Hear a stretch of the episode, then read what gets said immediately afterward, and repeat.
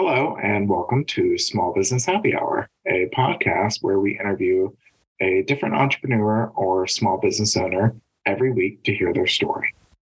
We chat about their business, passions, struggles, and all things small business. Oh, and we drink with our guests during the interview, hence the happy hour. I'm your host, Derek, founder of Yoga for All Humans, a fully online yoga studio. And I'm your host, Holly, creator of the blog The Bitter Lemon and author of many books. We are so happy you're here. Hi, Holly. Hello. How goes it? It's going. Same here. Same here. Sorry, I look kind of gross. I uh, just finished cooking for the week. Oh, what did you make? This week, we're having stuffed bell peppers for dinner. And for lunch, we're having um, a Derek classic. It's called quinoa bullshit. Um, uh-huh. So it's like quinoa and chicken and then whatever spin on it I want to do. Um, yeah. So this time it's uh, Greek quinoa bullshit. So what's in that? Um, like Kalamata olives. Oh, okay. And I, I diced up some bell peppers, like the tops of the bell peppers from the dinner, you know, put that yeah, in there. Yeah, yeah. And then um, just made like some Greek dressing and mixed it in there. And then I have like some vegan feta that I like that I sprinkle on top and some tomatoes. Okay. Do you usually like mm-hmm. meal prep like that? Yes. So Wesley and I alternate weeks typically.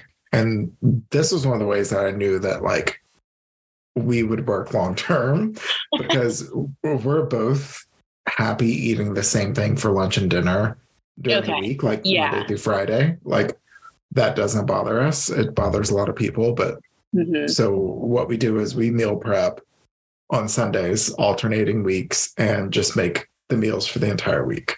Yeah. Okay. Ideally, I do enjoy cooking. So, like, if I actually had the time, I would cook dinner every night. Do not have the time to do that anymore. So, yeah, it's that's definitely something I enjoy doing. Like, I I like cooking dinner and then maybe having leftovers enough for like one or two meals. But yeah. I feel you like that, especially like with my schedule. Like, I most of the time need to eat like as soon as I come home. So I right. don't have time to wait like two hours while I cook and clean something. Right. Exactly.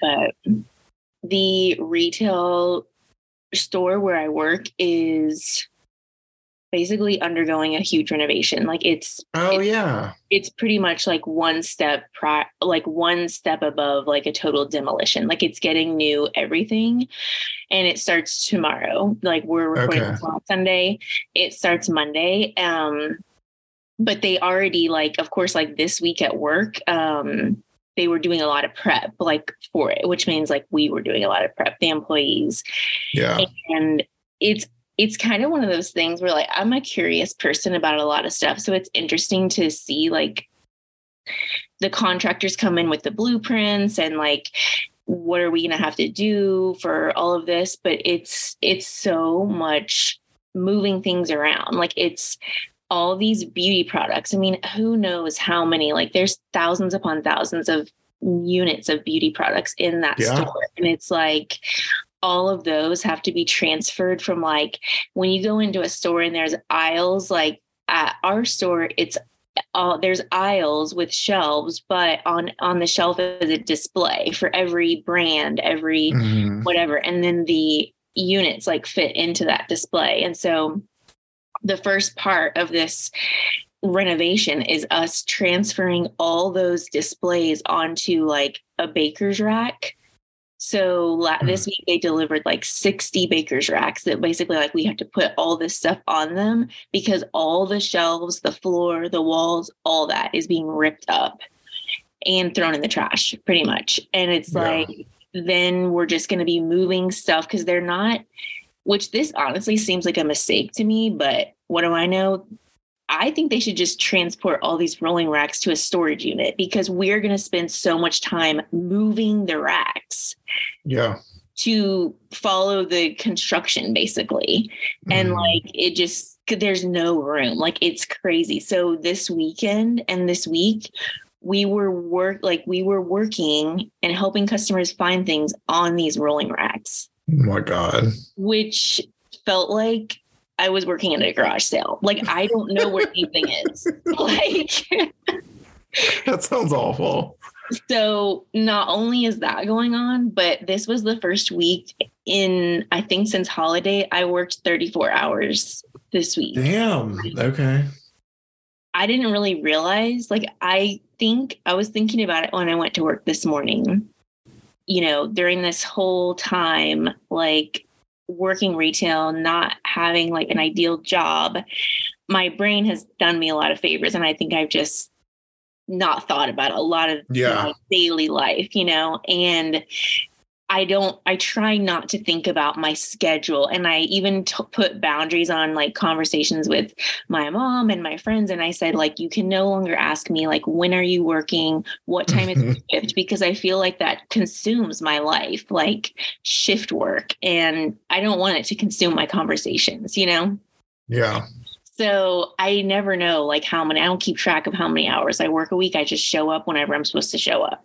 And then, but then at the end of the week, it tells you, you know, so you can kind of expect just what, what's going to be on your paycheck. And when it said 34 hours, I was like, oh my God, that's why I'm so like, I feel physically and mentally drained. I like woke I had just woken up from like a two hour nap when you text me and I have to be at work at 6 a.m. tomorrow. So I'm like, I'm gonna have to eat and then pretty much go back to bed because I have to be up and at work in Damn. less than 12 hours.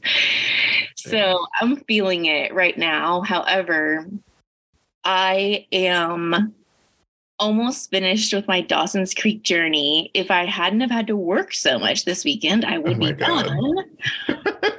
but for a while there, I was watching a season every like every two days. Like I amazing. have it on all the time. So now I'm at the beginning of season six, which yeah. is the last season. And I will I will say I feel like season three and four, like I was getting into it. Like I made popcorn for the season finale. I was like, oh my gosh, this show is so good because of a few things I I think I've started to realize stuff about myself when it comes to like content consumption. Like, I really love like high school dramas, mm-hmm. whether it's like mm-hmm. in a mm-hmm. book or a movie. I think, I think I just went to a high, I went to high school during that time.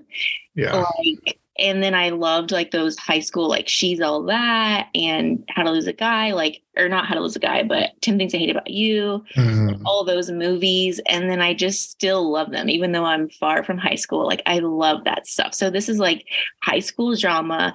It's also in like a harbor town, I guess is what you would call it, which I am like a sucker for that kind of stuff. Like that's mm-hmm. why I mm-hmm. like watching Hallmark movies.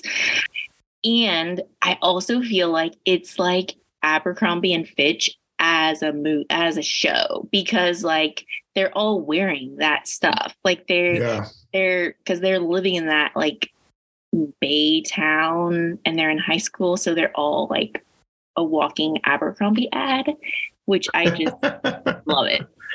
Yeah, I mean, I definitely was not watching it whenever it was airing and haven't yeah. watched it but you did inspire me because I do enjoy high school shows too for some reason. I guess it's nostalgia. I think um, it is, yeah. I started rewatching Pretty Little Liars. So someone told me that I needed to watch. I've never watched that. Oh, you should. It's actually very good. Yeah, I would love that. I should watch it.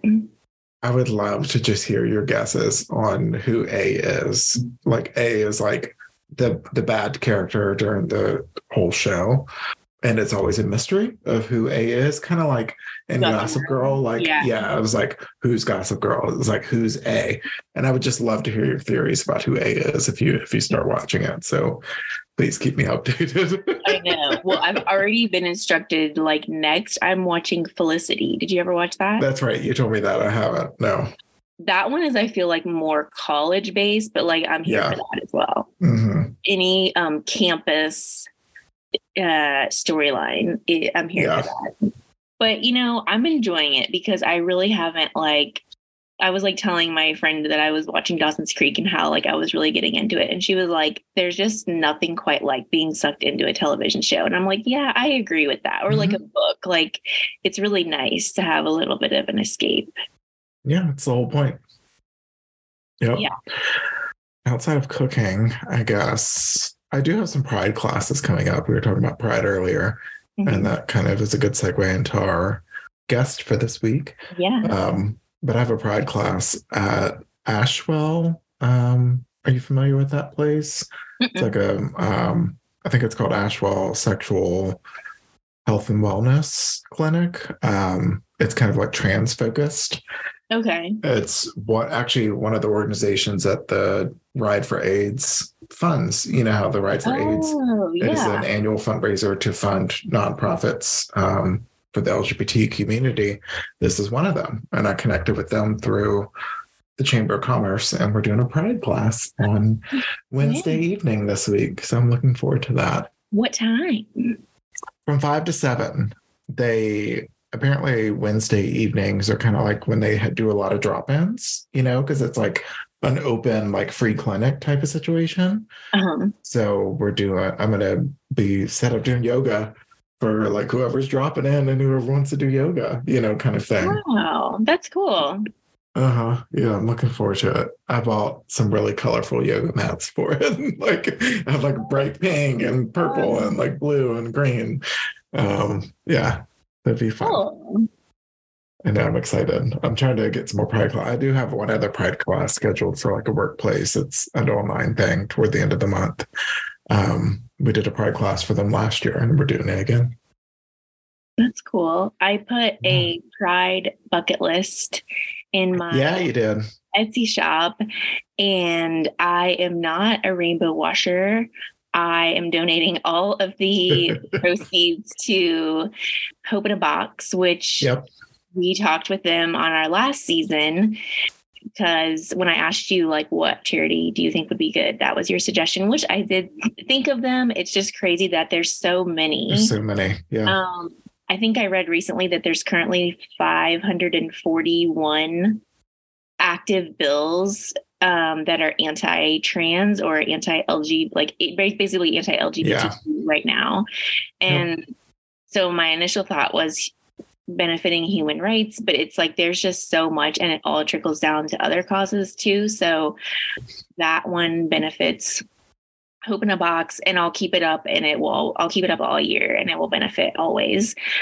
But I also was really trying to be conscious about the items on the list because I think part of pride, at least for people that are allies, should be just supporting organizations mm-hmm. and not just wearing rainbow makeup. Like, yeah, that it go that does a little bit of good, but there's just so much work to be done. I think you know, I read a lot about the history of Pride like the past couple years, and it's like we've definitely come a long way, but there's also a long way to go. So, yeah, there's clearly a lot of tension out there right now. Um, mm-hmm. It's kind of, I mean, that we had the conversation actually in this episode with Coach Cub, um, Jon Fischer. Mm-hmm. i I kind of forgot the conversation we had with him because it was so long ago, but we kind of talked about how we kind of got comfortable, you know, yeah. leading kind of that basically like in the Obama era, we got comfortable, you know, because like there was a lot more support for everyone. Yeah. Um, and then ever since 2016, basically, we've been back in fight mode you know, and mm-hmm. they're fighting back, you know, with with all this legislation, and that was kind of part of our conversation in there. But well, I think um, when we talked to Jon, if I'm not mistaken, like the whole bounty on drag queens like i feel mm-hmm. like that just started like right before we got yeah. on with him i think that day was when tennessee announced like we're not we're not doing drag shows so well i think it was whenever texas did it that day yeah. Tennessee was before. Yeah. Yeah. Because when we told yep. him we were in living in Texas, so we are like, yeah. uh Yep. It's it's like embarrassing, honestly. It it's is. embarrassing to when I when we talk to people that live in more progressive states and we're like, we live in Texas. I'm like, gosh, this sucks. well, it's so frustrating because, like, you know, I was in Louisiana for almost my entire life, and that's how I always felt. And, like, yeah, you know, I finally got out of it, but now I'm back in it. I feel like, you know, like, God damn it. yeah. But yeah, Coach Cub's episode was so special. It was really nice to go back and listen to it. Um, so full of laughs and just his story was really awesome. You know, just just getting to re-listen to his stories. I'm excited for people to hear it and then, you know, just learn more about the bear community, you know, because I feel like whenever most people think about the gay community, they're, you know, more thinking about the, you know, polished, fashionable GBF kind of situation. Um, and so it was it was fun to to hear him talk about the bear community again and just what he's doing in the wellness space because you know wellness has become such a like an overused phrase and i really appreciated a lot of the conversations we had around you know wellness that wasn't always like you know making yourself look good it's making yourself feel good right yeah, exactly. And I think, I mean, pretty much everyone we talk to is a testament to how you can just make your own path. But I feel like him, is, like what he's doing is so different, which is probably why he's successful. But um, it's that that to me is what's so cool about it is like he truly found like a niche audience, and like that's that's what he's doing. It is very cool. Yeah, I, I saw his on his Instagrams today. He's promoting the so they have Camp Bear Hug coming up in July, which uh-huh. I think I'm pretty sure that's full at this point. And I saw that he had two spots left for the Camp Bear Hug in September, which is the one that's more wine focused. And I was like, oh, I wish I could go. So that'll be like one of my future goals to go to the wine focused one. Um, yeah, that would be so fun. Yeah, only two spots left. You know, he's doing great. Yeah. Yeah, that's awesome. Well, I'm excited for everyone to hear it. Um, Coach Cub, Jon Fischer is phenomenal and enjoy. Coach Cub. Howdy, how's it going? Good. How are you? I'm well. Yeah, I'm excited to to meet you both.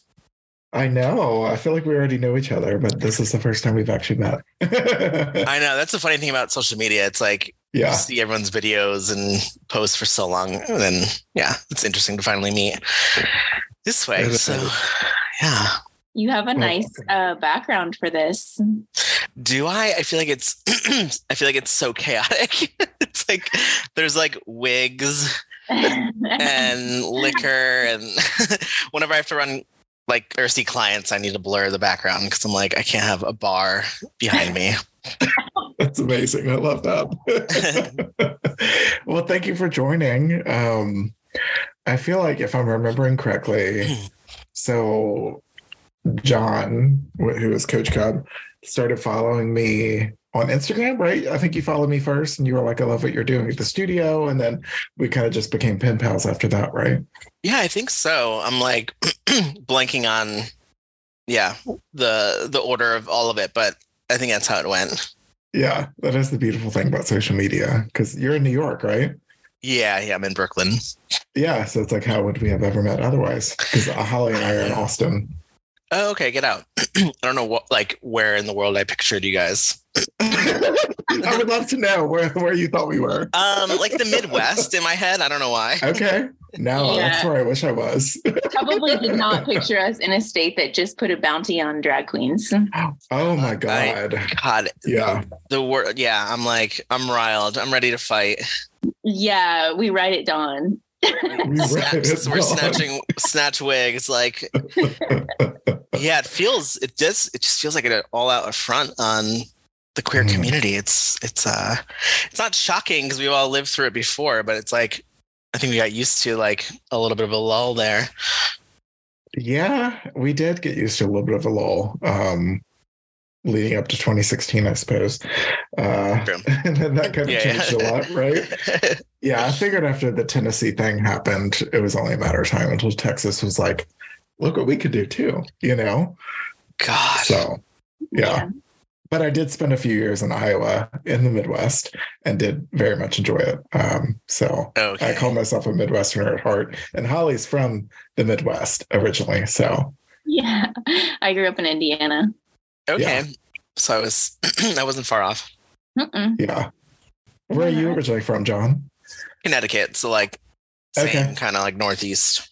There you go. Area. I'm a Louisiana boy. So I feel like do do you all think about like the northeast is just like a cluster of tiny little states that you you won't bother to memorize? Yeah, no, I, I'm just like I don't know where Connecticut and Rhode Island and Delaware. Like I have no idea where that, which, Yeah, which one is like- which. I have like this image in my mind of Connecticut, and the only reason that I ever had an image in my mind is because I'm a John Mayer fan, and that's where he's from. So I have this image in my mind of like Connecticut suburbia. It's probably super off, but that's the image I have.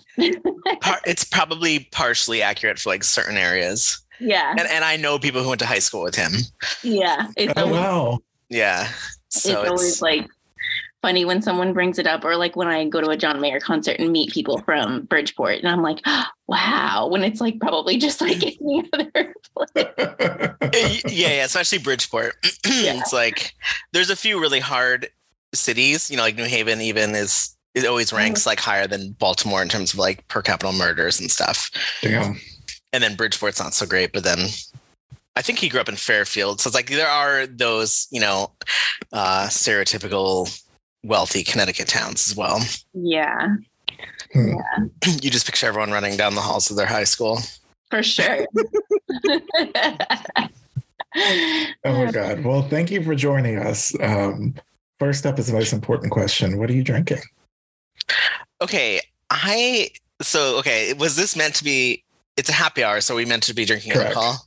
Yeah. Okay, I was worried about that all day because I just had a weekend where I'm like, I'll never drink again. Like Sure. Yeah. full on, like yeah, I don't go out that much. And I had a friend in from the UK, and we were like, Okay, that'll do it. I yeah. went hard for like he was here for like two nights, and he was gone for a little bit, and came back for a few nights. So I was out to like 3 a.m. on Saturday, you know, at the Oh Eagle in New York. So it's the scene.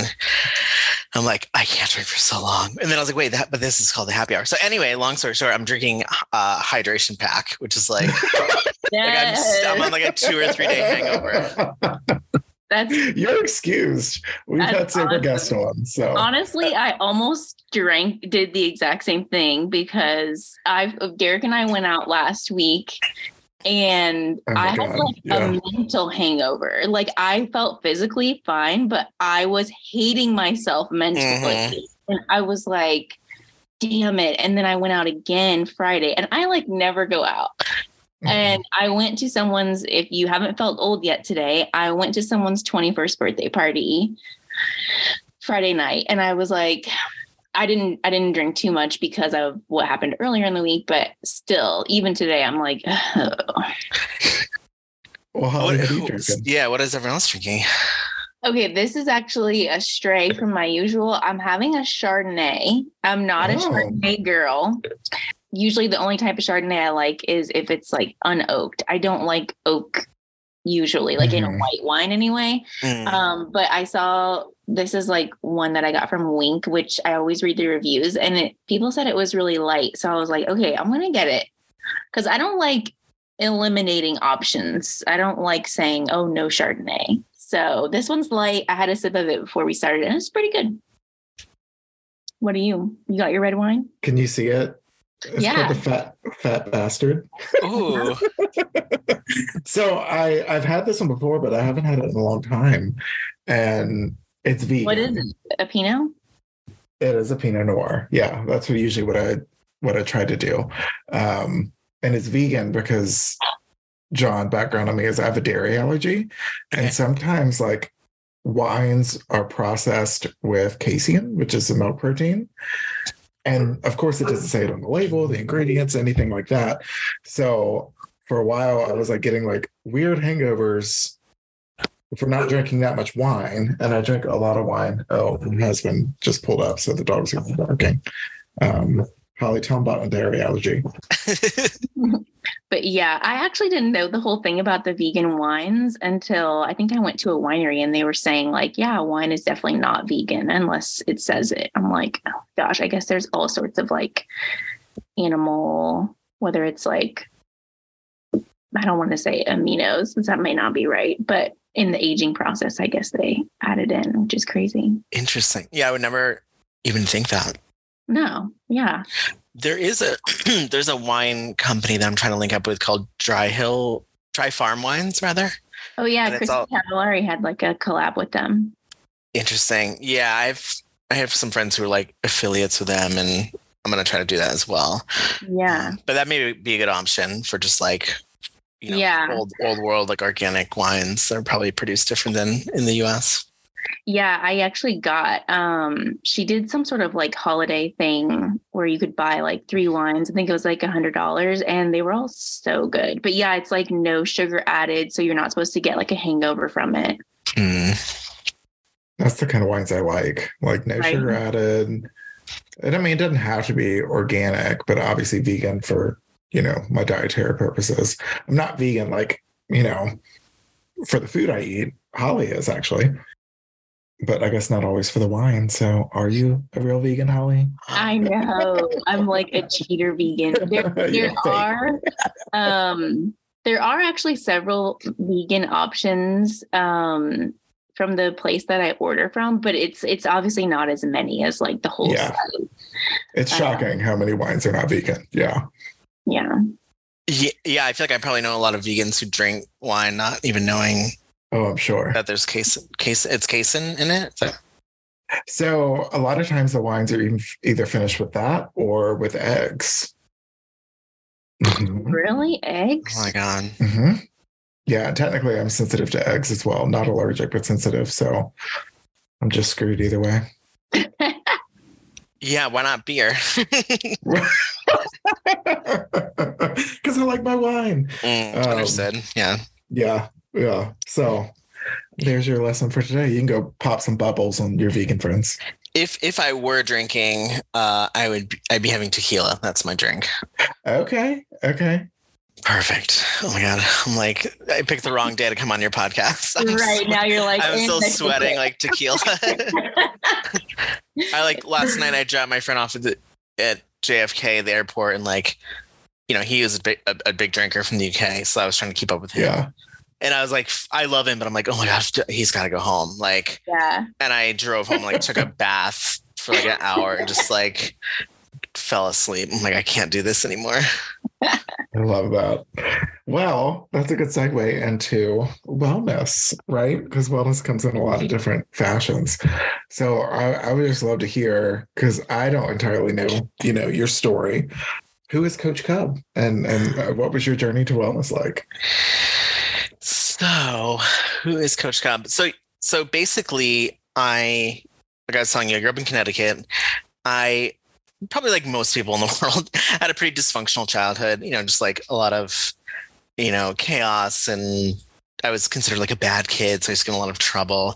I'll, I'll tell people now things that I used to do, and they're like. I can't imagine you doing stuff like I've been arrested a few times. I used to get Oh, wow. suspended, like sold drugs, you know. So I was Oh like really kind of lost. Yeah. Um, and I was very destructive. So I like smoked cigarettes since, since I was like 10 or 11 until my 20s. Just so just like no, yeah, just kind of a lost soul. And um, and then I came out at 22. And at that point, like I was really pushing my sexuality down.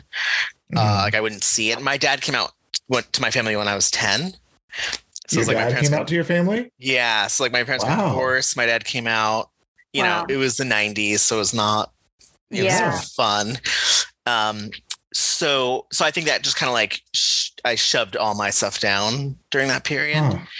and then when I came out at 22, it was like it wasn't like I came out of the closet. It was like I allowed my brain to say like you're gay. Hmm. So I kind of like started over life. It was just kind of like I I assessed my whole life at that point, saw how destructive I was, and at like 22, 23 was just like how do I take care of myself? Like I'm I have no idea. and the and the funny thing is, is like right before I came out, um, I think subconsciously my body was getting prepared for something. Mm-hmm. which happens, you know, when you have like, you know, something's mm-hmm. coming up, even though you haven't like thought through it. So out of nowhere, I like quit, quit doing drugs, quit drinking, started going to the gym, like really fully prepared my, my mind and my body to like have this big, you know, like messy birth period of coming out. and then that just got me on a journey of like the last, you know, 15 years of trying to improve my mental health and learn how to take care of myself. And um, and that led me to uh, like my late 20s i was working for a job in politics that i didn't like. I was had tons of anxiety tons of insomnia like real mental health mess. But was in that period of like you know, green smoothies will save your life and, you know, like all the silver bullet stuff that you get from the wellness industry. Mm-hmm. So I like would be up all night not sleeping with insomnia, but then I'd be making green smoothies and, you know, going to the farmer's market thinking I'm curing my my body. And then eventually uh, resigned from a, a job that was causing me a lot of stress in my late 20s and had no plan. It was like I I left a job, had nothing lined up, and it was a scenario where it's like you know what, what would you do if you're not getting paid? So i was just like home listening to podcasts on health and wellness and then self-improvement. At that point i was training for the new york city marathon. So i was like really getting into just kind of like you know testing things out my body and seeing some results and stuff. And and at that point thought you know what if i can do this for other people as a job? So that kind of led me to become a, a certified uh, health and wellness coach as I entered my 30s. And then Coach Cub appeared as I niched down to work with bears, you know, guys in the mm-hmm. bear community. And over the last eight years, have been coaching one on one for bears. Um, and then I started kind of like a social group that led to like classes, bear yoga, cuddle piles, massage events, workshops, and then built on like a podcast and then retreats and stuff like that. So it's been like you know a, a journey of just kind of like discovering kind of like what offerings my community wants and what would benefit for them. Mm-hmm.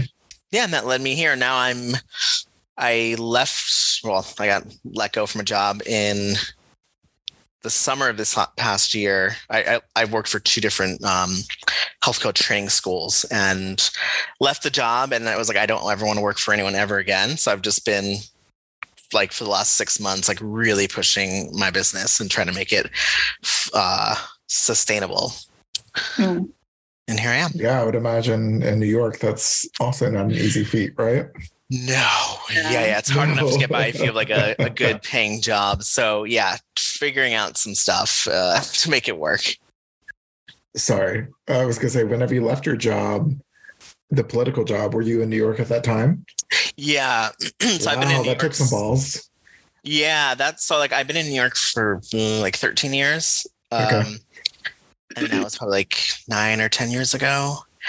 And yeah, everyone around me was like, you know, people project things onto you. So people were like, mm-hmm. what are you mm-hmm. going to do? I can't imagine not working. And I just trusted my intuition. You know, I was just like, this is what I should be doing. Like I need, yeah. to, I need to step away. Um, and and I was even further validated like probably two months after I left that job. Uh, a company that had contracted my organization reached out and were like, "We'll hire you directly. We'll pay you like double, basically what I was making uh, at the time I quit." And I was just like, "No," and I had no hmm. money, but I was just like, "No, I'm, I cannot go back. You know, go backwards." Um, so yeah, it's been uh, there's been some tight moments, but um, mm-hmm. I feel like you you know you could typically figure out how to survive if you have some street smarts and stuff. I'm curious about when you said, um, you know, your body was kind of preparing for you, like kind of men- you're mentally coming out and you quit smoking and you were sort of, where did you get your idea of wellness? Like, was your family into like fitness or like, where did you think to like just like, oh, I shouldn't be doing this or I should be doing that? Yeah, that's, ooh, that's a good question. I have not thought too much about. Um, Hmm. I mean, I grew so like I did grow up playing soccer and doing sports and stuff. So like okay. I, you know, I was destructive, but I was athletic, if you will. yeah. Um, like I and, and and in hindsight, like I used to skateboard and rollerblade, and and I was really good, but I was considered like a punk. But now that I look back, I'm like, no, I would go out skating all, all day, and like you know, it was such a workout.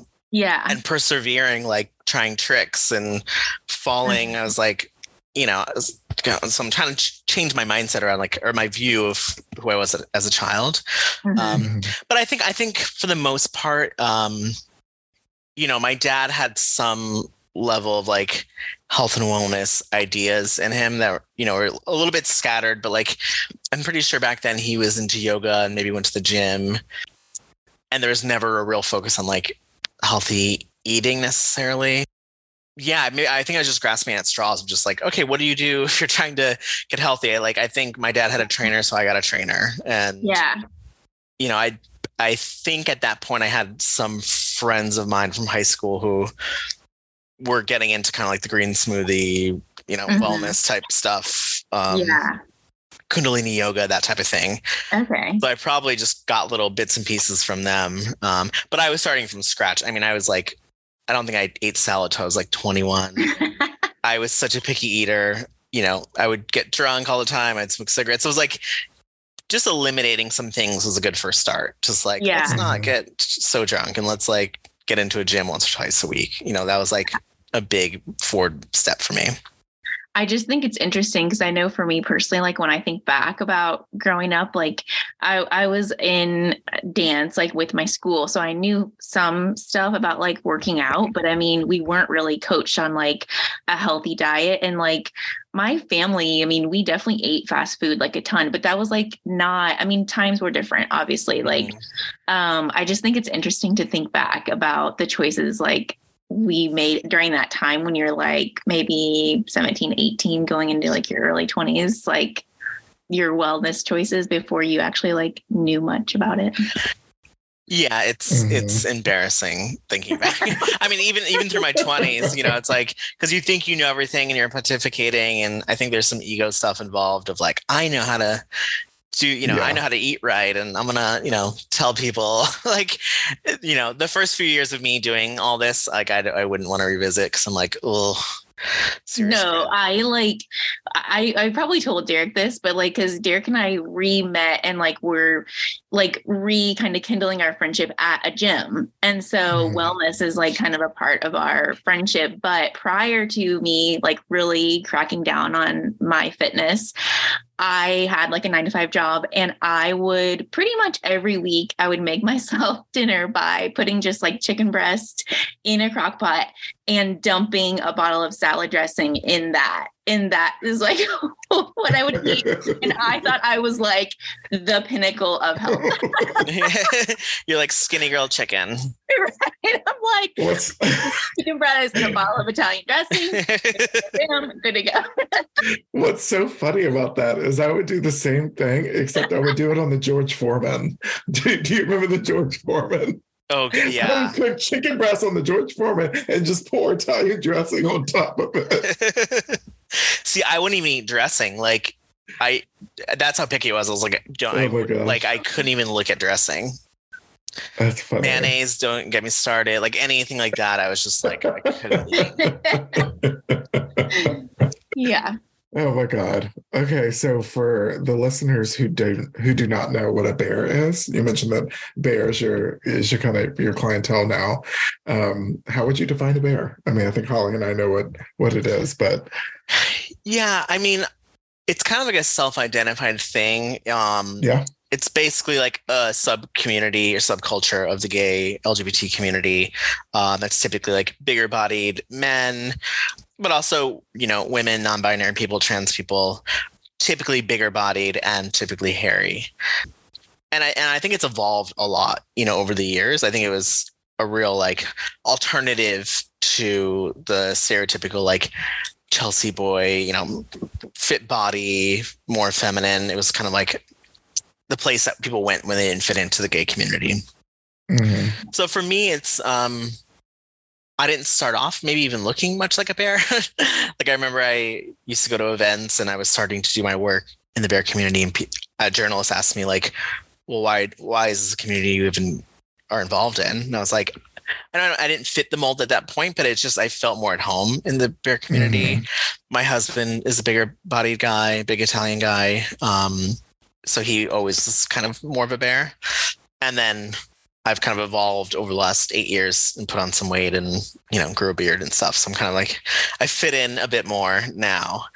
At the time that I, I found the community, I just found it to be a little bit more open minded and welcoming. I've since kind of seen I, I, view it a little bit more as like a high school where it's now there's cliques within that community and there's a lot of judgment mm-hmm. too. And I'm trying to carve out a space within that subculture that's that is inclusive that I so I kind of use bear as just a signal to be like this is kind of a body positive space where anyone belongs and doesn't matter what your body size is, but bear is kind of the easiest way to to do that right now. Okay. Yeah, it's been an interesting evolution because I came out whenever I was 18. So like ran out of the closet the second I graduated high school because I I went to a Southern Baptist high school and could have actually been expelled. So wow. so I ran out and then like, you know, just like explored, you know, gayness in Southern Louisiana. And I don't know if it was like this everywhere, but back then, so we're talking 2005 to 2010 ish era. Mm-hmm. Bears at the time, it was kind of a new term, and it was kind of like ew, like a bear, you know, like a big, you know, because everything was like I mean, that was the time where like anorexia was cool and like, you know, the everyone was super thin, which unfortunately looks like we might be headed back in that direction.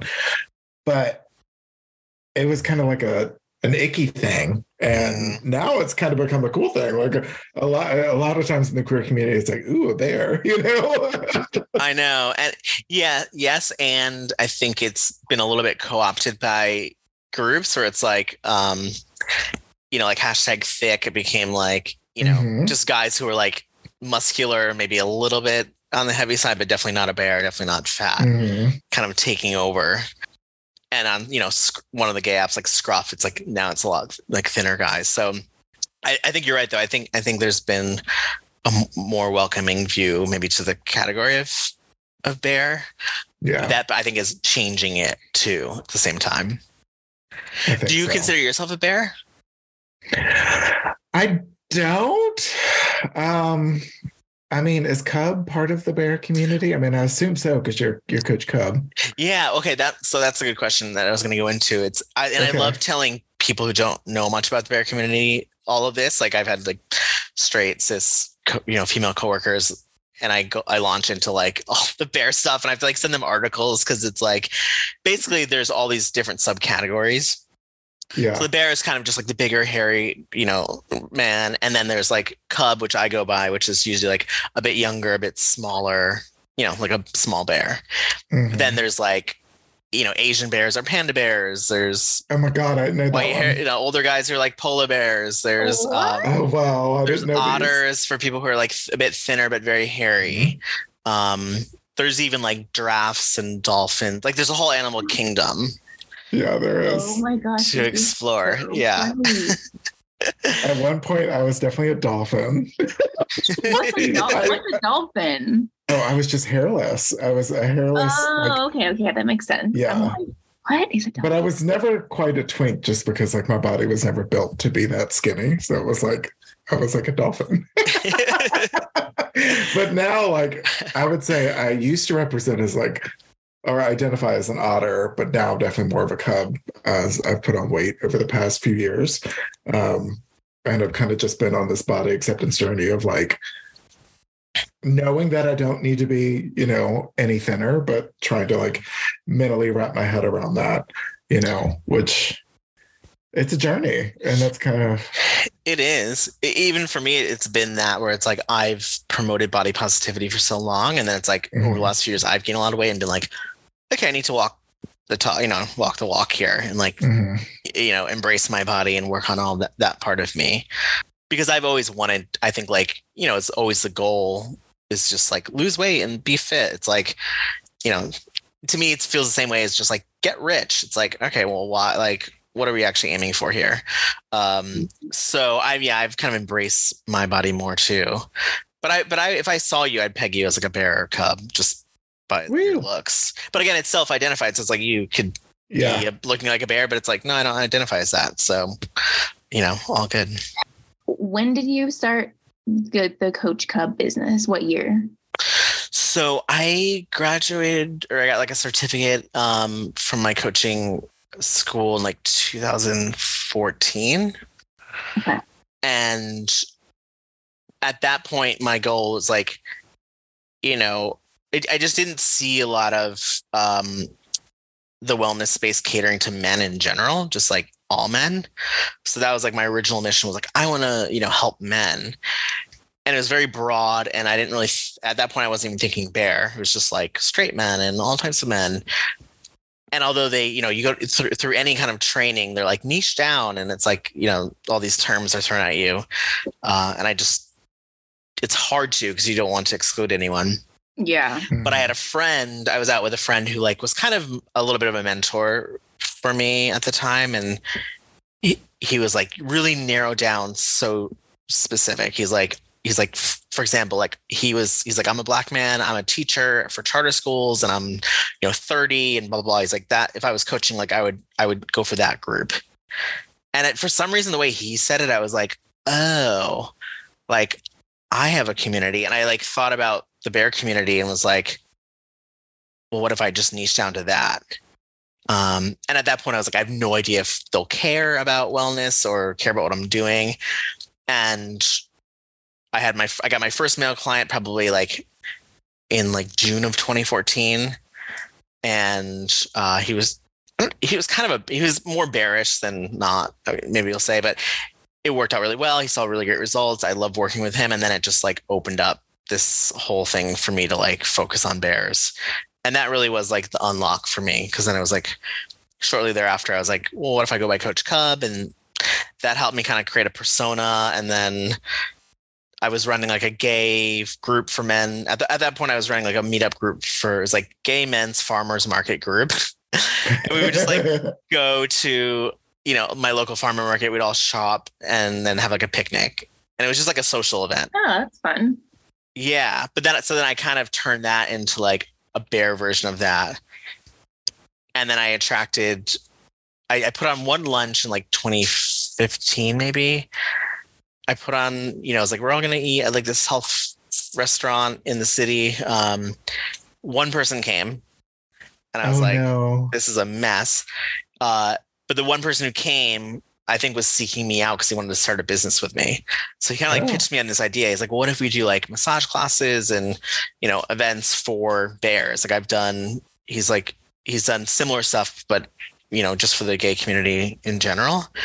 So he and I created a group and we started putting on massage classes. And then that's where we started adding on, you know, yoga and cuddle piles and all that stuff over the last like six years. Um, so yeah it's been it's been a journey but what i learned is like there's a lot of people in the bear community who like you know want to work on themselves want to like you know be part of you know feeling good and and you know making improvements to their lives but like they're usually just judged or shamed or just told like you have to lose weight you know Yeah.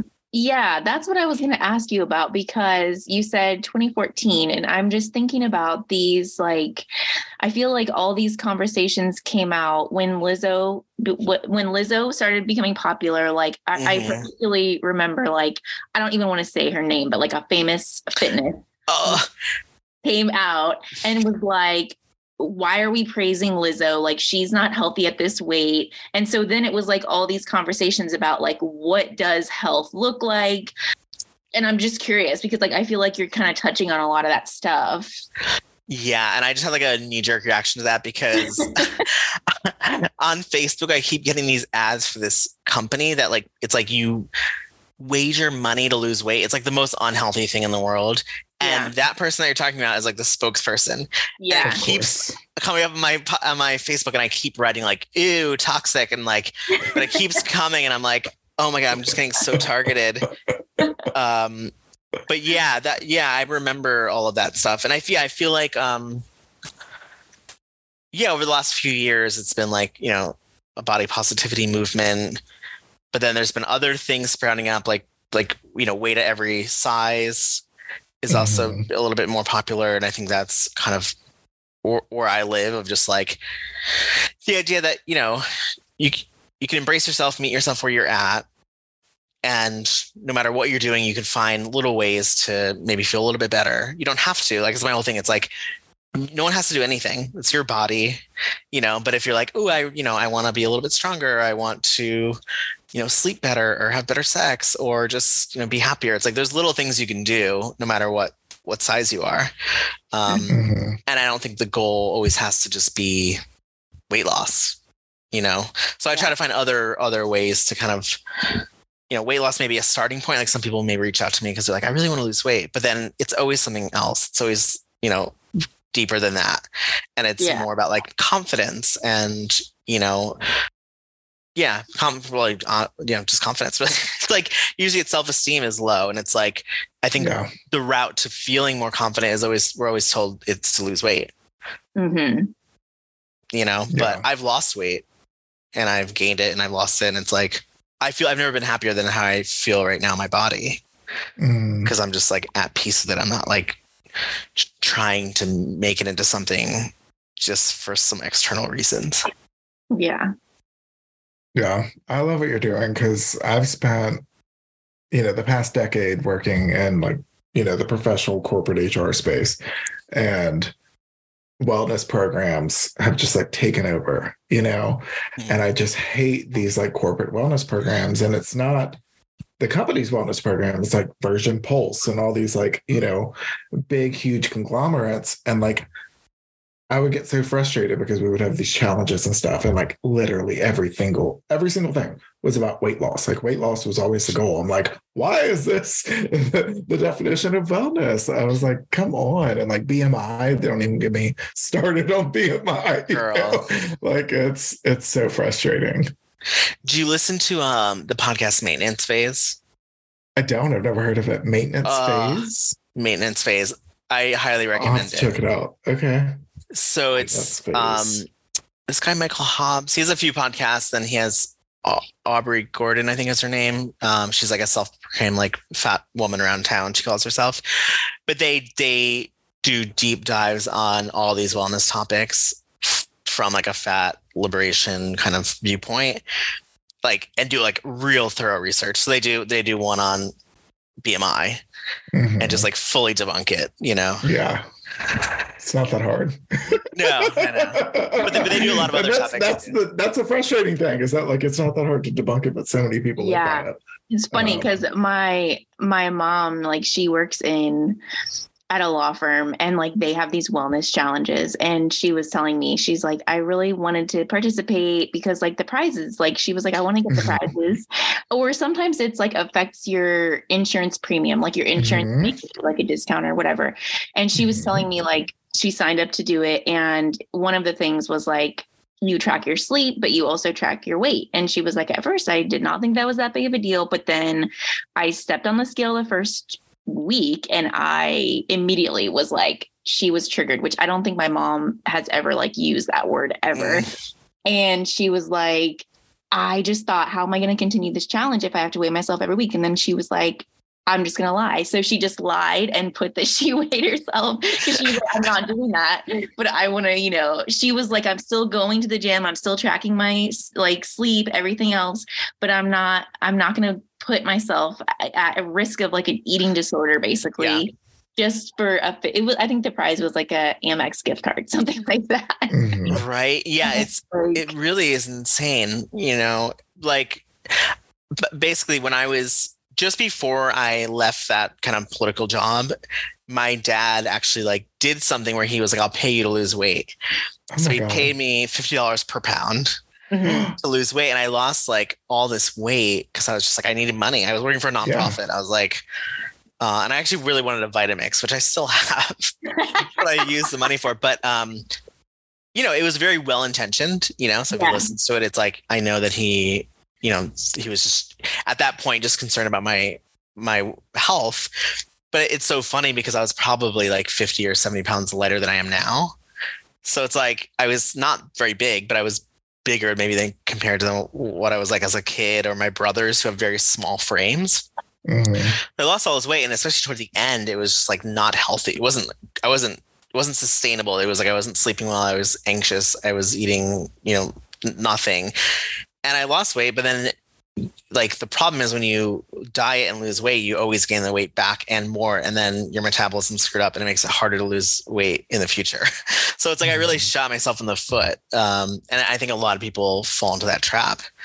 And when you try to gamify weight loss, it's like it's not healthy. Yeah, it's so funny that you mentioned that your dad offered you to pay because I just listened to um, the audiobook Fatty Fatty Boom Boom by Rabia Chaudry. And it's like all about how her culture of being like Pakistani, like all the food they eat and how it coincides with like gaining weight and her relationship with food. And she, her parents also like offered her money per pound that she would lose because she was gaining so much weight. And she talks about like from the time she was born, like the food, the culture, and her weight. And she talked extensively about um, the presidential fitness test, which I was like, oh, yeah. Oh my God. Maintenance phase does, they do an episode on that. I love it. I'm going to have to listen to that. Yeah. Like take presidential me back. fitness test. Yeah. Like this, I remember the stretching. You know, like, yeah. yeah. How far can you stretch between your legs? let's, let's not teach the kids yoga. Let's just make them feel bad for not being able to stretch. Right. Or like Good make God. them run, make them run a lap or a mile. I think it was like yeah. turn a mile. Yeah, I mean, her memory was like at the start of that week or however long it is in school, her gym teacher like yelled out her weight. Like, you know, everyone steps on the scale and it's like she weighed, you know, double what her classmates weighed. And I mean, what does that do to a kid in school? Like, that is the worst right. thing you can do. Yeah, I don't know why we feel like we can like shame people into making changes to their bodies and think it's going to be uh, healthy for them. You know, it's like, yeah, that will cause major disorders throughout your life. And I have a lot, I've had a lot of clients from all different cultures, but it's like always the same story. It's like I've, I, when I first started, I had like a client who was Jewish and then I worked with like Italians and I spent a lot of time in Portugal and different parts of Europe. And it's always the same. It's like the parents like show love through food. Yeah. It's like, oh, if you're, you're you're coming over my house, you're not eating, you don't love me. They give the kids shit, but then constantly comment on their size yeah and and like tell them they should lose weight so it's like those are such mixed messages mm-hmm. that just cause like serious eating disorders yeah i never thought about that way but that's very true yeah yeah i mean hmm. i see it because my family wasn't like that at all like i grew up my my husband's from italy and you know his family moved here when he was younger but um you know, we just like I grew up in Connecticut. It's like waspy family who's like, we're not gonna make you feel anything or embarrass you or you know do anything really. and then his family's just like loud and boisterous and opinionated, but and but it is like lo- food is love. Mm-hmm. You know, yeah. and I remember eating, starting, and they're all really big. Like his uh, tall. Like my husband's six four, I'm five four.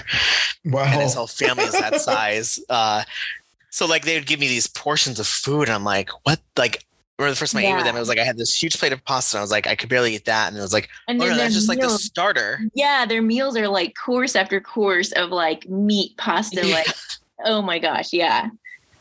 But so it's like that's happening, but then also they're just being told like, oh, you need to lose weight you know, yeah. or, or just commenting on people's appearances. You know, I hear from a lot of clients like, you know, my auntie, every time I'd show up at the family party, they would just comment on your body. It's like, oh my God, it's anxiety inducing. Well, what's probably not anxiety inducing is your cuddle piles and the other classes that you offer. yes. I would I would love to hear about what what these classes are that you offer. I just like I had like a visceral reaction to that because it just I love the cuddle pile so much. That's like that made me feel good. Um yeah, so the cuddle pile it originated because I my business my former business partner who helped me start the group that I have now, he linked up with these guys who run who live and work at this wellness gay wellness um, resort in upstate New York. Mm. And they put on something called Bare Your Soul. So it's like a bear summer camp. And like, you know, they'd come down and do workshops for us. I would go up to do I'd like facilitate stuff at their their camps. One thing they did was cuddle piles. So they like they essentially taught me how to do it. And then I kind of just made it into my own thing and have been running with it for for a few years. It's just an opportunity to explore like intimacy between between people without um, the you know like frenetic energy and pressure of sex. Okay. So it's clothing on. It really is not non-sexual. I mean, there's going to be some sexual energy that comes up. So people mm. always message me before, like, "Oh, what if I get an erection?" Or what? It's like, you know, we're not going to shame our bodies or try to like force things you know to shut down on our bodies because that's counterintuitive yeah. but the big ground rule is like we're not going to act on any sexual impulses so it's like i i set it up when people arrive we go through all these ground rules and that's you know the biggest one is really just like really not you know we're not going to kiss we're not going to touch certain parts of our bodies. Um, and my spiel is, you know, especially if you're a gay man or in the queer community, you can go anywhere for that. Like you can go on an app, you can go to mm-hmm. a sex mm-hmm. party down the street. Like there's so many places, especially if you're in New York City, to get that need met. So I want to create a container that's like just um, a safe space for people to let their guard down and to explore intimacy. I do a lot of like warm up exercises and then it's kind of a free for all. It's like we just create like a puppy pile. It's like everyone just kind of lays together. They're just gorgeous. Like it's I've had profound breakthroughs in the pile, you know, where you're just like tearing up or, you know, have, revisiting memories of childhood. Like a lot of emotions get stirred up. I liken it to like when you're a kid and you, you know, you have a nightmare and you go into your parents' bed and it's like warm and you just feel safe. Yeah. It's like, it's kind of what's happening the transformation is, is is amazing. Like people come into the room, they're all strangers, and then by the end, we're all lying together, sharing, and people are just like don't want to let go of each other. People don't want to leave the room, and a lot of people are saying like I've never experienced this before. Um, a lot of people need touch and intimacy, and they're not getting it. Yeah. Yeah. So it's just like it's the most beautiful energy. Like you leave and you're like you feel like you're on cloud nine because you you also have all these hormones like the cuddle hormone and you know things pumping through you to make you feel connected.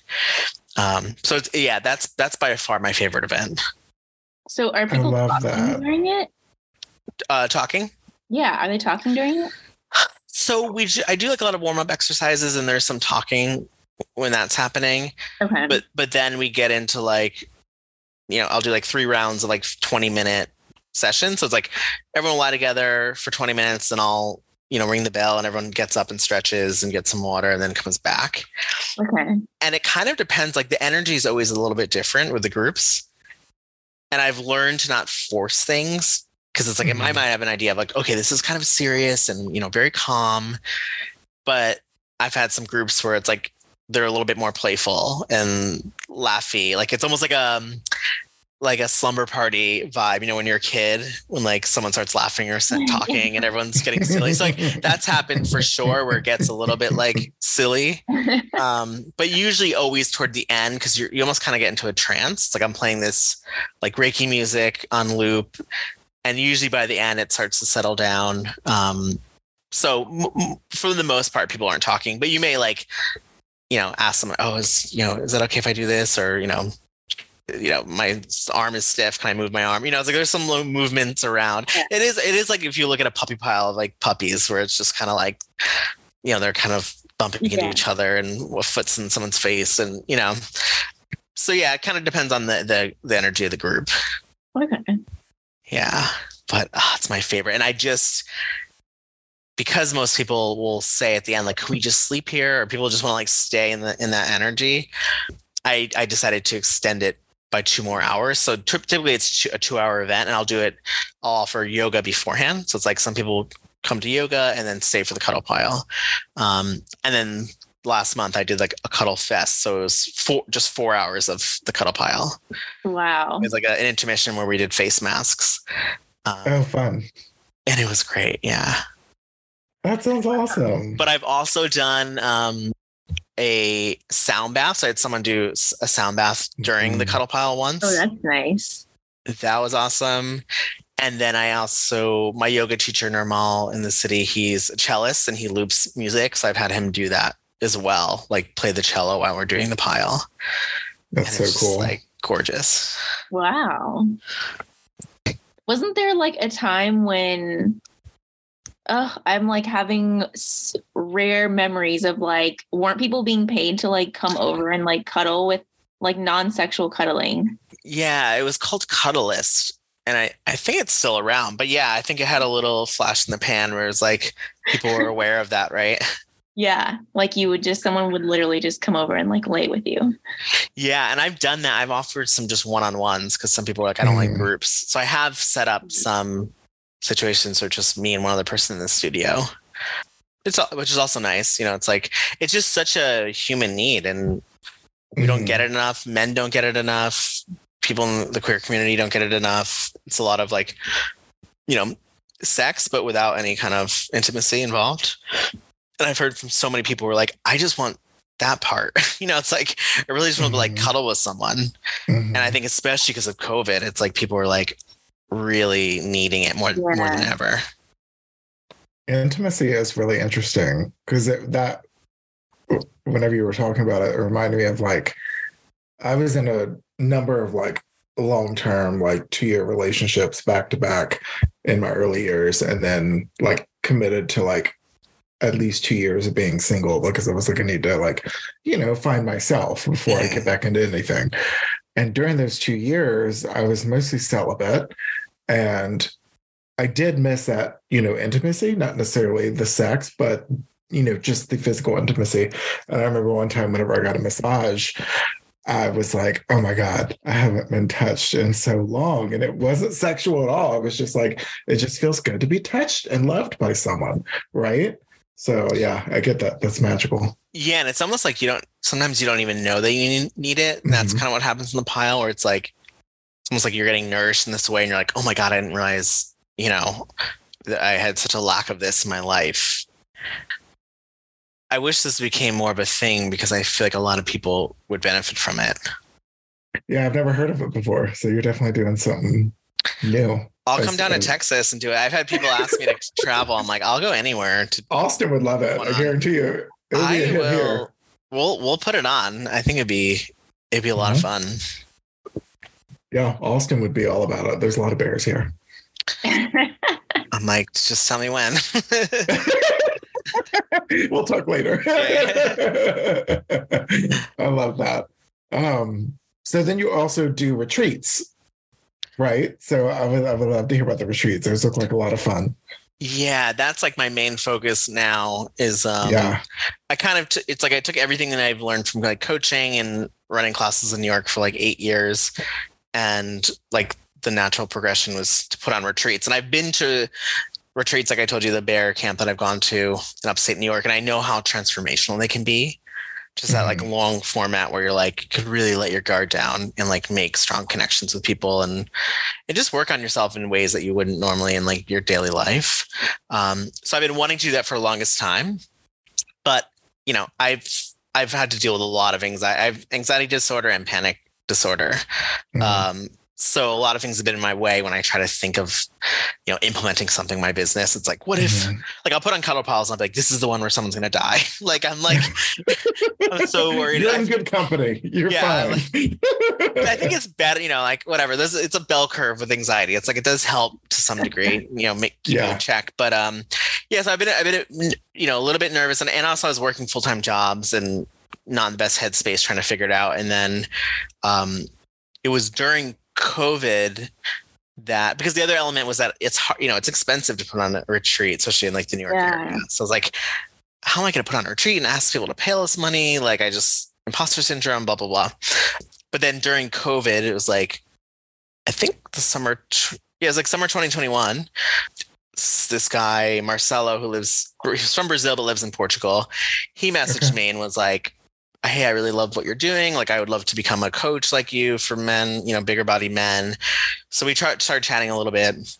That turned into like audio messages on on Instagram, which are funny because they they can only be like 40 seconds. So you just like and like 20 um it's not the most effective way to communicate but um yeah he was he, i was trying to help him i was giving him ideas of you know pointing him in the right direction to start coaching. And then out of nowhere he he sent me an audio It's just saying like well what i really want to do is put on a retreat for for bears. And i have this idea of making it you know fun and you know welcoming. And i was just like well i've been trying to do that forever. So we we ended up zooming and just kind of like chatting about uh, you know ideas and you know what it may look like. And um and then we just kept we just kept meeting and it was like okay we started having fun like what if we do this what if we like make caftans and then we wear them at the pool and you know we are just having fun and it was like all right maybe we should do this and it kind of was like the perfect way for me to launch a retreat because it was I didn't have it in my mind like I'm doing a retreat and I have to plan it. It was like kind of came about organically. Mm-hmm. But we hit a point where I was like, okay, I'm gonna like let my community know and see if anyone's interested. And I had some people who said they would want to come. So we eventually just I, I landed on the name that I created as Camp Bear Hug. So that's the, the name of their retreat. Mm-hmm. And we put on our first one in September of 2022 so it was just like the universe kind of brought all these people together. Like it felt like everyone who came to the retreat as guests and then all the people who worked at it, including our chef, like all were meant to be there and everyone got out of it what they're meant to get out of it. And like serious lifelong friends were made. So like yeah. the guy from the UK I was telling you about who now I'm now hungover because of he he came to my retreat.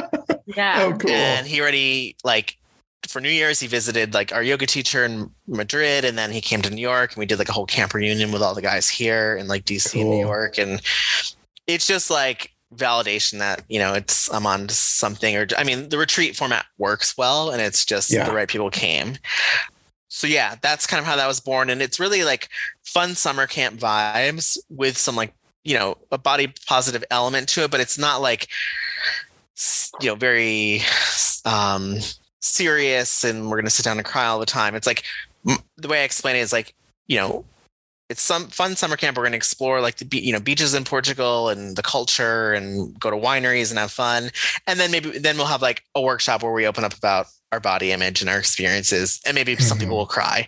And then we'll go to the pool and listen to Beyonce and swim around naked. You know, it's like it's it's, a, it's just a mix of that. And and that's what it was. It was like we offered some workshops and we had you know a bear dance class where our, my friend Denise, who lives in Portugal, he taught us belly dancing and ballet and modern oh, dance. And, and we just had like a silly fun time.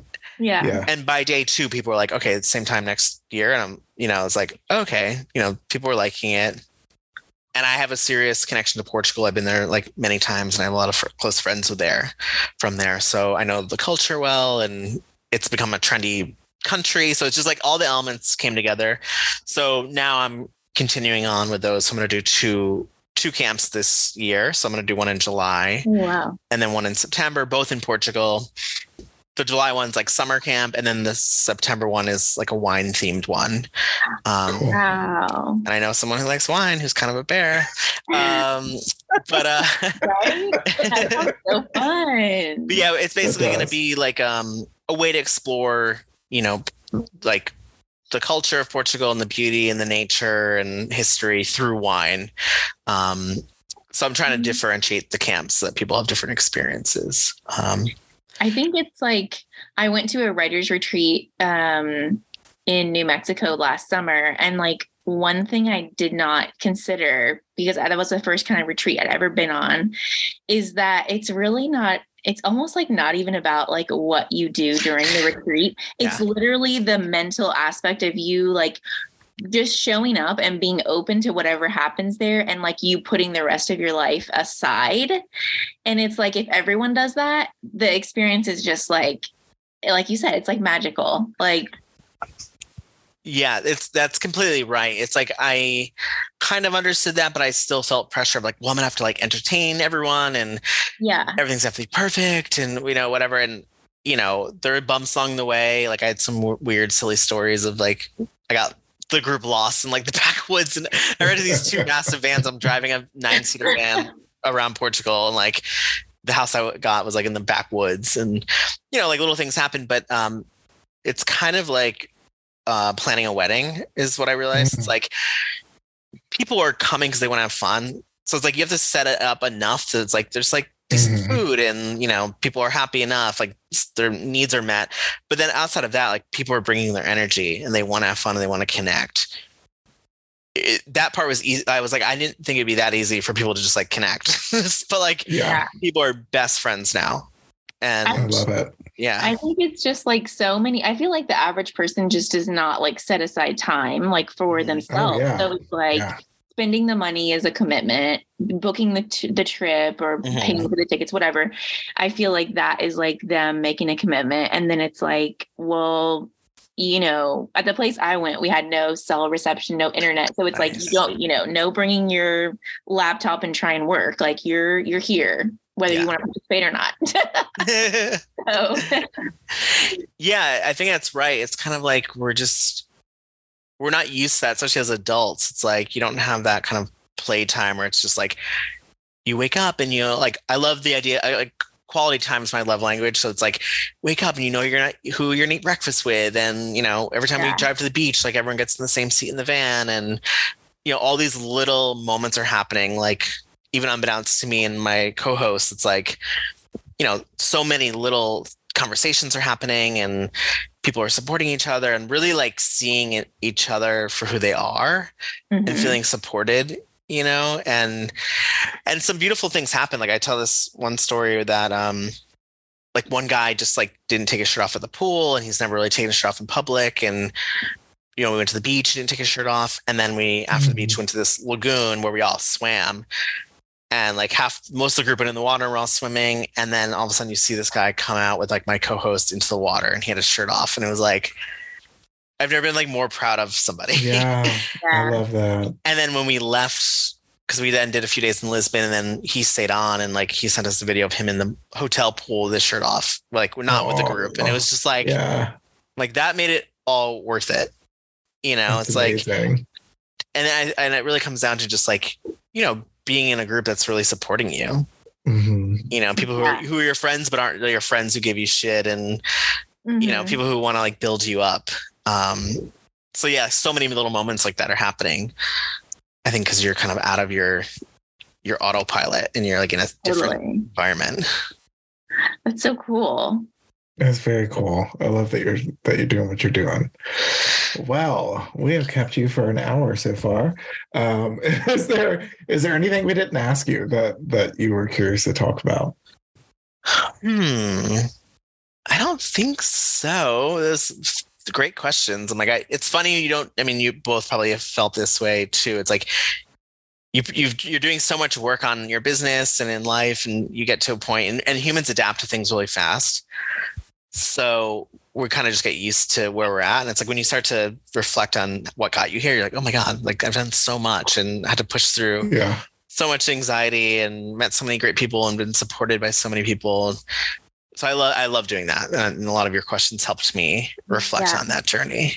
I think it's really interesting because um, you know, we're recording currently for our second season. And when Derek and I recorded for the first season, we noticed a lot of themes in the conversations that we were having. And for first season, I feel like a lot of people were saying, you know, they're searching for things that light them up. That was sort of our what we noticed. Mhm. But you're the second interview that we've had for season two. And our first guest that we interviewed also said she was having physical signs of anxiety, insomnia, that her job wasn't working. So when you said that, I'm like, oh my Mm. gosh, maybe this is going to be like the new thing. Like everyone's going to tell us, like, my body was telling me no.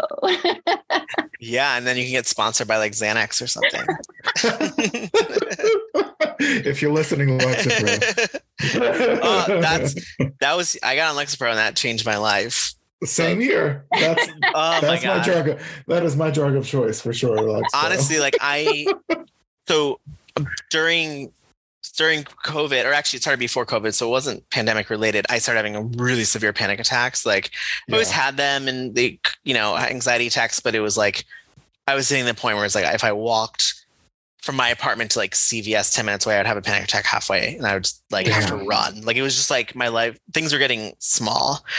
Um, and all the while I was planning this retreat. So I was just like, how am I going to f- like flying flips me out, you know, being responsible of other people's experiences flip me out. So it's like, yeah. somehow is pushing through that and it's just like you know eventually and I, it's actually this may bring us full circle to like your body prepares yourself for what's coming so it's like from pushing myself to put on the retreat even though i couldn't see how it was going to happen and at the point i was mentally not really ready to do it i think that forced me to start taking steps with my own health again because i kind of disregarded a lot of my health and like over the summer, I got on a CPAP machine because Oh. it turned out I had severe sleep apnea. I had no idea. And then I hit a point where it's like my medication just really was not doing the trick. So I found a new psychologist and got on Lexapro, and Mm-hmm. that like completely changed my life. And I like was able to fly to Portugal. I didn't have a panic attack on the plane. I was able to like put this whole thing on. Um, you know, growing up or even in my 20s, especially in the wellness industry, like people would stigmatize medication and you would hear like, Mhm. just eat food. Oh, yeah, it'll- definitely. It'll solve your problems. It's like I tried. I've tried everything. yeah. So it's like I finally found something that actually works. Mhm. Um, but I really think it was preparing for the the retreat that got me pushed me to to like clean up my my room and my mental space Oh, yeah. to be able to put it on. Wow. Yeah, hmm. it is interesting how life does that. My mine was the pandemic, the because when COVID hit, I was very intertwined in my HR job at the time, and it was like I was battling my personal feelings about the pandemic and specifically my employer not like prioritizing the health of our employees. They were prioritizing finances, right? Like a lot of companies Mhm. were. Yeah. And so I was having to deal with like, I was in like literally every single like COVID planning meeting. And it was just like chaos. And meanwhile, I'm just worried about like the world and like, you know, and then, you know, I got online, went to start, start seeing a therapist and got on Lexapro. And I would say got on Lexapro and then maybe like two or three months later, put in my resignation with, you know, and started Giggle for All Humans. So Good for oh my god, I Right, freaking love yeah. that. Good good for you. God. Yeah, okay. crazy. Lexapro really, they may need to send us some cash. I mean, right. Seriously. that story's right here. Like, I love that. I love celebrating people leaving jobs that don't serve them. It's like right. Yeah, I do too. And a lot of our guests have done that. That, that has Yeah. definitely been a trend in our guest. Yeah, and my so I told you earlier, like I got laid off from my job. It was two weeks before I was gonna- Portugal. So I was like, Mm. I was about to leave for Portugal, and then I had another trip lined up to Hawaii. Got essentially terminated, fired, but they're like it's termination, whatever. Yeah. Um, and then three days later, I got COVID for the first time, oh and my I like pushed out my flight in Portugal. So it's like the yeah, that's another theme of like when you try to do something big, it's like the universe just like slaps you. It's like no, and then you have to push through it, right? It's like Yeah. everything gets gets thrown at you. Um, Mhm. but yeah, I, I'm a huge proponent of leaving jobs. I am too. Yeah. That's it. We've we've been inspired by a lot of people doing that through through all of our interviews for sure. I want to be a larger proponent of leaving jobs, but I currently can't. right? Yeah, that, that's a huge caveat. It's like you know we're not in a position where you could always do that, and it's not always the smartest thing to do. But right. but I but I think trusting your trusting your body and you know your intuition of knowing when it's time to at least start looking for another job. Or yeah, I definitely think like putting it into perspective. Like that's something like I'm always doing almost daily, like reminding myself, like this is not the end all. Like this is Yeah. a means to an end right now. Um, but yeah, I definitely think I think about it a lot. Lexapro. Sponsored by- oh my gosh. Well, Jon, where can people find you? yeah. so on Instagram, um, that's like my my social media platform of choice. Um, Yeah. It's at coach.cub, so coach.cub. My new website I just launched, which is, which is like my new home, and I'm obsessed with it, is coachcub, coachcub.com. So those are like the two best places. And if you go to the website, it has um, I have my podcast there. I have information on my Camp Bear Hug um, retreats and my classes in New York, and then I also do virtual classes too. So like I, um, we run Mama Bear meditation. So I have a Mama Bear. Uh, my friend who lives up in Maine, she runs meditation classes for us. Um, we've done some like some other online classes, but a lot of people want to do in person stuff now. So Mhm. most stuff's in New York. But um, yeah, maybe I'll go on tour and do cuddle piles in a town near you. So hit me up. DM me. I always love, you know, meeting new people. So, you know, get into my DM, say hi, and um, yeah, we'll take it from there. I love it. The website looks great, by the way. I was looking at it earlier. Thank you. Thank you so much. Cuddle Yeah. files around the world. I love it. Sounds like everyone needs them. Yeah. That's my goal. I love it. They're they're so cool. Well, thank you so much. It was it was such a pleasure to meet you officially, and thank you for coming on. Oh my God, this is the highlight of my day. This is great. It was oh. nice meeting you both, and I'll have to have you guys on my my podcast soon because I'm refocusing on that. So you guys also inspire me to to get out there and keep recording. I mean, we get it. It's a lot of work, you know. Like, good God, I don't think a lot of people recognize how much work it is to No. do anything. But like podcasting, people are just like, oh, you know, you just you're just talking. No, I mean, there's a lot of stuff. The producing is, Oh. the, is the hard part, right? Oh, totally. Like I launched mine during COVID and I was like, I'm gonna do this. And then I did like 10 episodes. I was like, I can't keep up with it. You know, it's Yeah. like just Yeah. too stressful. So it's definitely a lot of work. So good on good on the two of you for your first season two. Yeah, yeah, we wrapped up season one and on to the next season. And just we're taking like a break on production right now, so it's it'll be nice to like get ahead of it before we launch the next season. Fabulous. Well, I'm honored that you guys had me on. Yeah. Good Of luck with your your hangover. You got to be ready. Thank you. I feel like this cured it. So I'm feeling good. Good. I mean, I saw you had, I'm assuming like a liquid IV of some sorts, and then you had a Gatorade. I'm like, wow, you are really like replenishing the cells. we'll take the credit, but that was probably Yeah, yeah. Uh, it was both. It was the company, the energy, and the electrolytes. yeah. oh my gosh. Thank you so much for taking the time to listen. Holly, where can people find you? They can find me on Instagram and Twitter at orangejulius7, also on thebitterlemon.com and on Etsy, Bitterlemon Digital. And Derek, where can people find you? So I am on Instagram with my personal account at Yoga with Derek, and that's D E R E K, spelled the correct way. And on Instagram for Yoga for All Humans, it is at Yoga for All Humans on Instagram, Facebook, and TikTok. Um, don't judge my TikTok game. I'm still learning. On LinkedIn, you can sync up with me, Derek Hagler, on there and Yoga for All Humans has its own LinkedIn account as well. And of course, yogaforallhumans.com is the studio's website. Small Business Happy Hour has its own Instagram account at Small Business Happy Hour, or you can email us at smallbusinesshappyhour at gmail.com. Cheers. See you next Tuesday.